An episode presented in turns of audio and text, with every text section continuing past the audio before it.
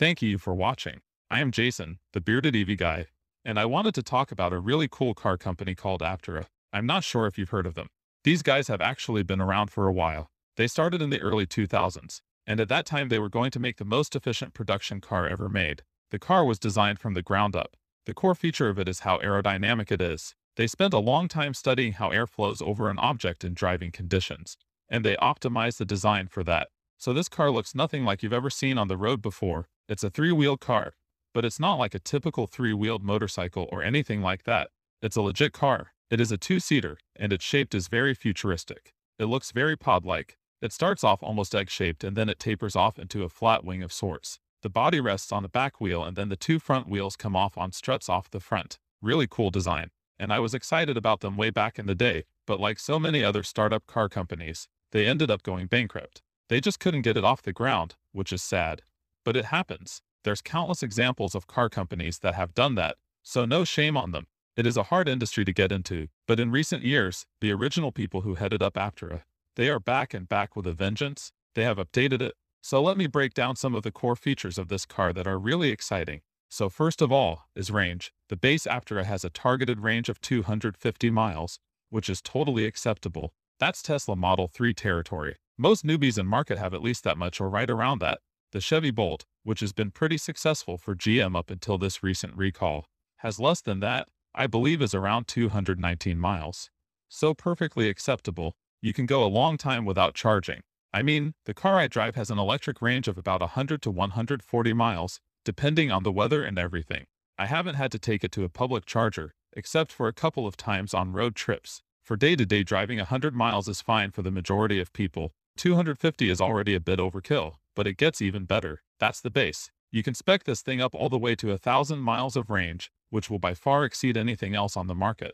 The Tesla Model S and the Lucid Air have been battling back and forth. I believe the Lucid Air is targeting 500 or 600 miles of range at the top spec. So for that kind of range, currently that's well into the six figures. The base Aptera is going to cost in the mid $20,000 S, and I believe that top tier is still below $50,000. So that's just insane. If range is king in your world, nothing's going to come close to this for a long time.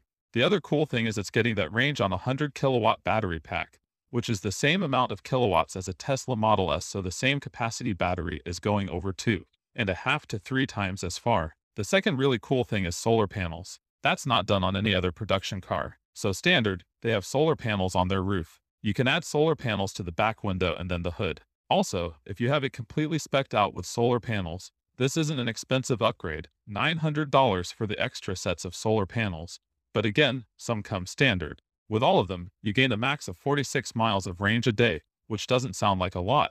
But for many, that is plenty. My typical commute is about 20 miles, so with 40 or so miles added a day for free, I would be able to go to and from work every day. Plus, if this was my commuter car and it ended up sitting over the weekend, I doubt I would ever have to plug this thing in. That would be awesome. Never spend a cent on electricity, and be totally fine, even if it wasn't quite suitable, it would allow me to go a lot longer without having to plug it in. So this thing has got great looks, it's got the range, it has solar panels. The one drawback to this thing right now is they are debuting it as a two-seater. That said though, it is a very capable two-seater. So you have the two seats and then a huge trunk space because it tapers off into this flat shape.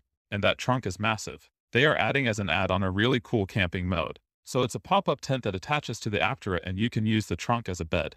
So it's probably the most capable two-seater on the market. I think this would be ideal for single people or couples, or if this is your secondary vehicle. If you have a bigger car, let's say a Model Y for the family and you need a commuter car, this would be such a good use case for the Aptera. They have other add-ons that are interesting as well. They're going to have an off-road mode, which I'm curious about, but they don't have a lot of information on that. I would love to see how well this actually works in off-road conditions. They also have a pet mode, so you can safely transport your pet in the back. Again, it's starting, I believe under 25,000. I am not 100% sure how the tax credit situation is going to work. One, that's a little bit in flux in America right now. And two, I think it might depend slightly on if the government considers this a motorcycle or car. Typically, three-wheeled vehicles are considered motorcycles. But either way, 25,000 is a great price. And if you can get another 7,500 off essentially with a tax credit, that would be insane. So definitely check it out. If you're at all interested, they are open for pre-orders and I would love it if you used my link. They have a thing going with their referral program where if a certain number of people use my link, I could win a free Aptera. But either way, I would highly encourage you check out this car. I think is a great option for a lot of people. It is either debuting at the end of this year or the beginning of next year. They are currently in their beta program and they are posting regular updates on their social media accounts and on YouTube about what's going on. They're making a lot of quick progress. Some of the changes I've seen them make already is they have heightened the car and they've lowered the seat. Also, they have added a lot of stability. They're testing this out on racetracks and pushing it to its limit, and then making changes. And there's been a whole host of other things. Like I said, they're posting regular updates on their social media sites and YouTube, so check that out if you're at all interested in the engineering behind it. Again, if you want to sign up, it's normally $100 to sign up for their pre-order, but you can get $30 off if you sign up through thebeardedevguy.com slash Aptera. Thank you for watching. Feel free to subscribe. Here I talk about any EV news that I find interesting that I would like to share, and definitely want us to keep seeing the world go to a cleaner, more sustainable, more efficient, and more fun future, and I think that could be accomplished at least in part through the mass adoption of electric cars. Please do the likes, subscribes, all that fun stuff, and I'll catch you in the next video. Thanks so much.